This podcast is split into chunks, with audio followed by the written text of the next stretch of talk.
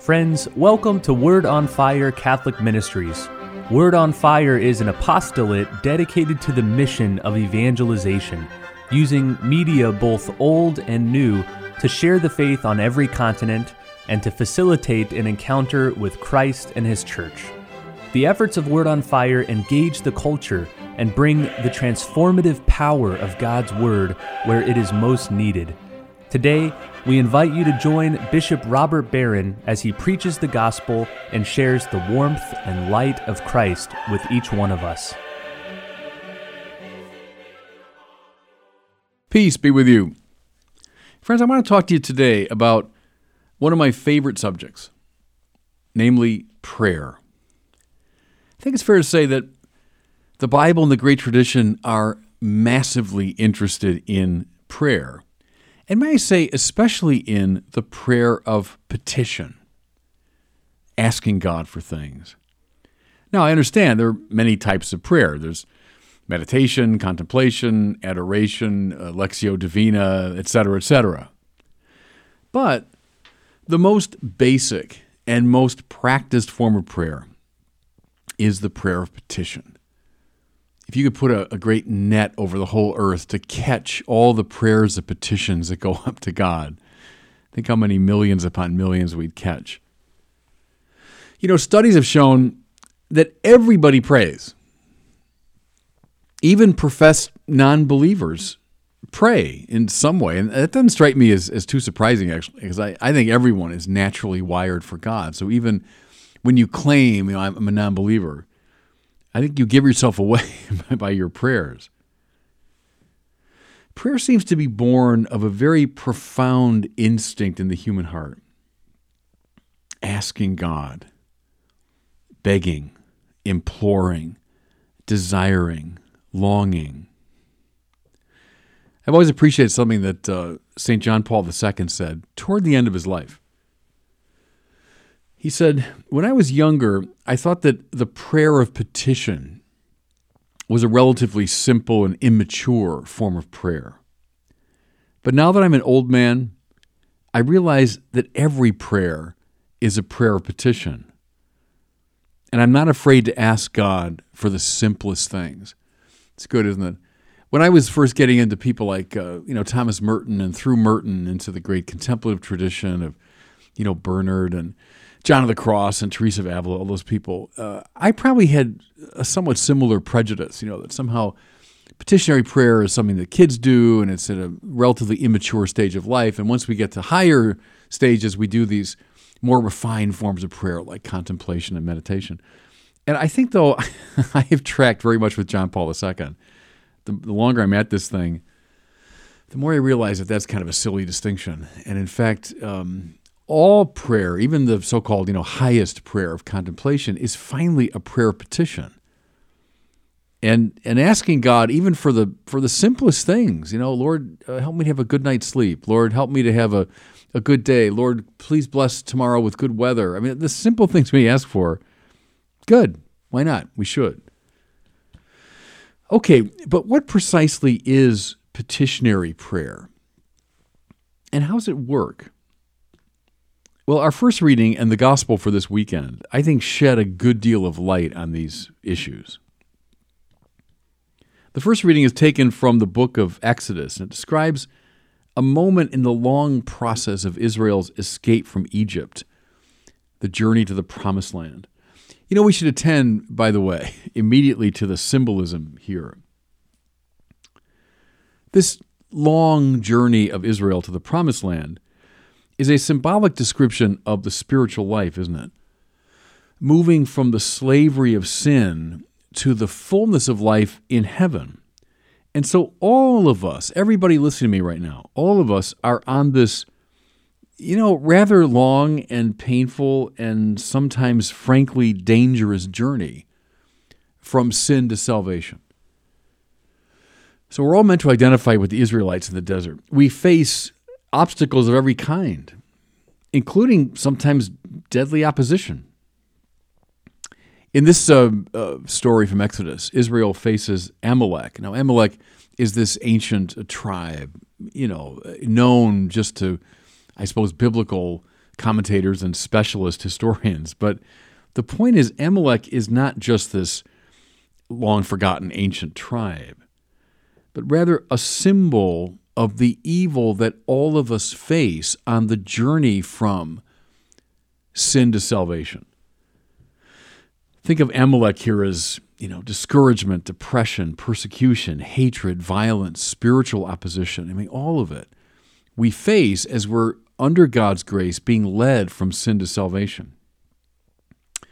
Well, what should we do? Judging from this story, we should fight. We should get in the arena. No serious spiritual person belongs on the sidelines of life. It's very important. I don't care how old you are, I don't care how sick you are or what's going on. Every single one of us is called to fight in this great spiritual battle to make our way under God's providence and through God's grace to the promised land. Shift the metaphor a bit. We've all got a mission to do, so do it. And, and Amalek is going to rise up, trust me, against every one of us. Well, don't sit on the sidelines. Don't surrender, but get into action. This is the fighting church, if you want. Now, press it one more step what is absolutely necessary in this struggle against Amalek as we make our way from Egypt to the promised land? What is absolutely necessary? Prayer. So we hear about Moses, right, their great leader, not in the battle himself, but he's up on the hillside and he has his, his arms raised in petitionary prayer. We hear that when Moses prays, the battle goes well. When he lowers his arms, the battle goes poorly. Basic teaching throughout the Bible, borne out throughout the great tradition in the lives of all the saints, is that nothing great is ever accomplished in this world apart from prayer. Let me just say that again, everybody. Nothing great in this world is accomplished apart from prayer. No victory in the spiritual struggle is accomplished without prayer I think maybe I've told you before about this, but it always impressed me um, that Billy Graham, you know, the, the great 20th century evangelist, when he was going into a, a city to do a crusade, he would send a team one year in advance into that city to pray for the success of the mission. They were not there to plan it logistically, other people did that. They were not there to, to make the connections with the city, etc. Other people did that. Their job was to pray for a year for the success of the mission. Good. Nothing great is ever accomplished apart from prayer. Now, why should this be true? Why is this the case? See, one thing we can't say is that, well, it's because God wouldn't know of our struggles otherwise. So as though we're we're alerting some high official that, oh, by the way, you know, we're involved in a terrible struggle. Could you help us? Well, that's just silly. I mean, God is, is omniscient. God doesn't need our little informational reports. You know, Lord, uh, I don't know if you realize this, but I'm in a good deal of trouble here. No, God knows everything about us. He knows us better than we know ourselves. He knows every hair on our head, right, as Jesus said.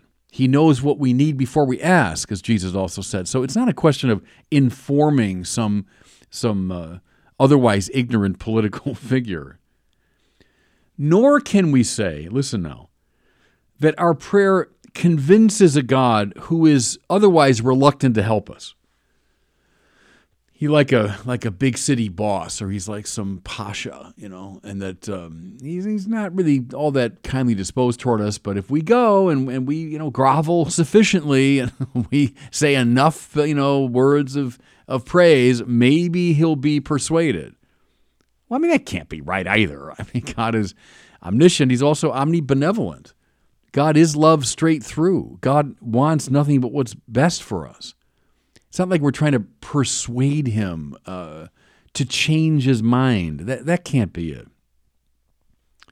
So the question remains why is prayer therefore so necessary?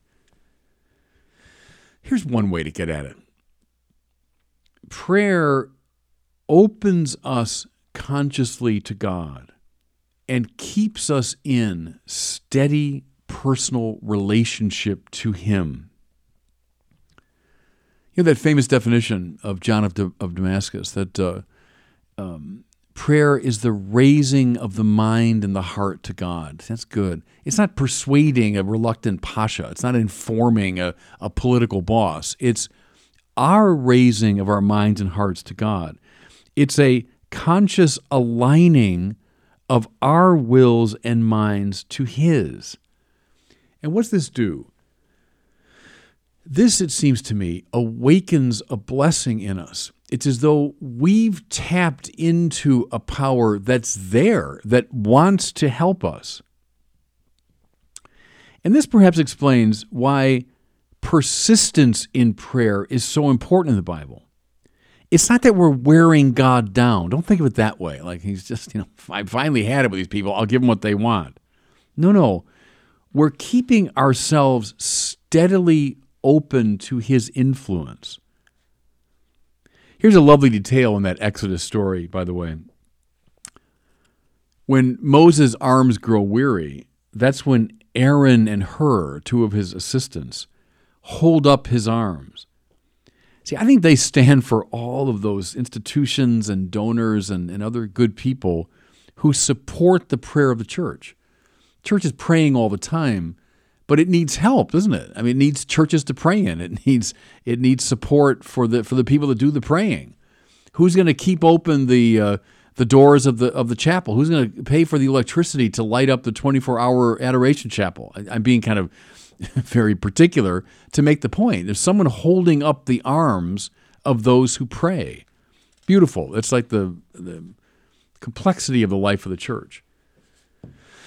Now, with these clarifications in mind, let me just turn briefly as I close to the great parallel text, which is our gospel for today. It's another of the Lucan parables, this one dealing with a judge who feared neither God nor man, but he was pestered by a very persistent widow who pressed him for a decision. The judge was unwilling to make it, but the woman just wore him down.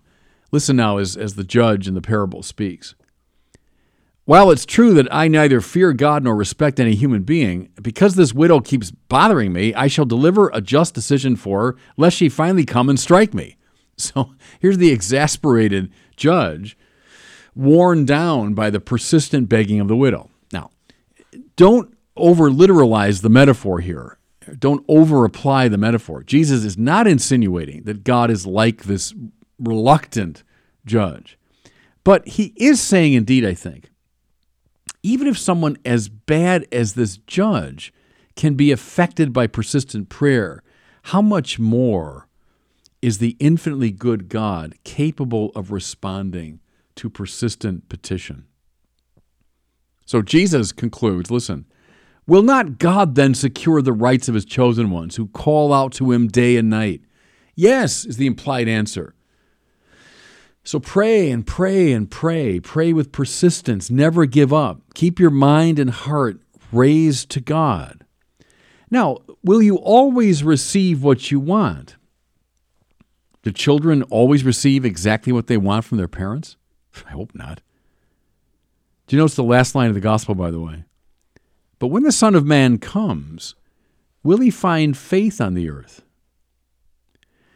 The key to obtaining what is good is prayer. And the key to prayer is faith.